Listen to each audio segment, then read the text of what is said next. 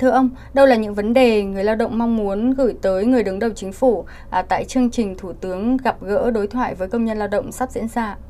Ở trong các vấn đề mà công nhân lao động gửi đến với hơn 10.000 vấn đề, chúng tôi chọn ra 10 vấn đề lớn. Nhưng trong 10 vấn đề đấy thì nổi lên là ba vấn đề đặc biệt được người lao động quan tâm. Đó vấn đề là đó là vấn đề tăng lương tối thiểu từ 1 tháng 7 năm 2022, vấn đề nhà ở, rồi nhà trẻ, trường học cho con công nhân và vấn đề giải quyết các cái chính sách ờ, cho công nhân như là chính sách về tiền thuê nhà rồi hỗ trợ cho trẻ là con công nhân ờ, đang học mầm non ở các khu ờ, công nghiệp. Thế ngoài ra vấn đề tín dụng đen cũng là vấn đề mà được nhiều công nhân gửi đến trong nước mắt của nhiều những cái hoàn cảnh, nhiều những cái bi kịch mà họ đang phải đối mặt. Đó là khi mà cái việc tiếp cận với lại tín dụng của ngân hàng thì còn nhiều khó khăn do vậy mà họ vì khó khăn nên họ phải tiếp ờ, cận với tín dụng đen và những cái giá phải trả tôi nghĩ rằng là chắc chắn đó sẽ là những vấn đề nóng trong cái chương trình đối thoại với thủ tướng vào chủ nhật tới À, vâng, trước đó thì đã có 4 lần Thủ tướng Chính phủ gặp gỡ đối thoại với công nhân lao động. À, những vấn đề nào được đề cập tại các buổi đối thoại đã được các bộ ngành địa phương quyết liệt triển khai giải quyết thưa ông?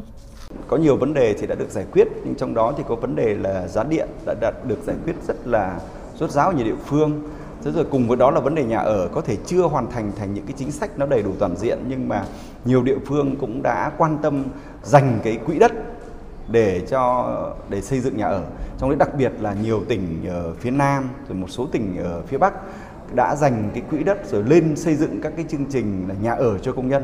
Ờ, có những địa phương đã đặt ra những cái mục tiêu đầy tham vọng là hàng ờ, trăm nghìn cái chỗ ở cho công nhân. Thì tôi nghĩ rằng Ờ, cái thúc đẩy đó không phải để cho công đoàn giải quyết mà chính là từ những cái chỉ đạo của thủ tướng chính phủ thì các địa phương đã vào cuộc rất là quyết liệt để giúp cho công nhân có cái cơ hội được ờ, có nhà ở.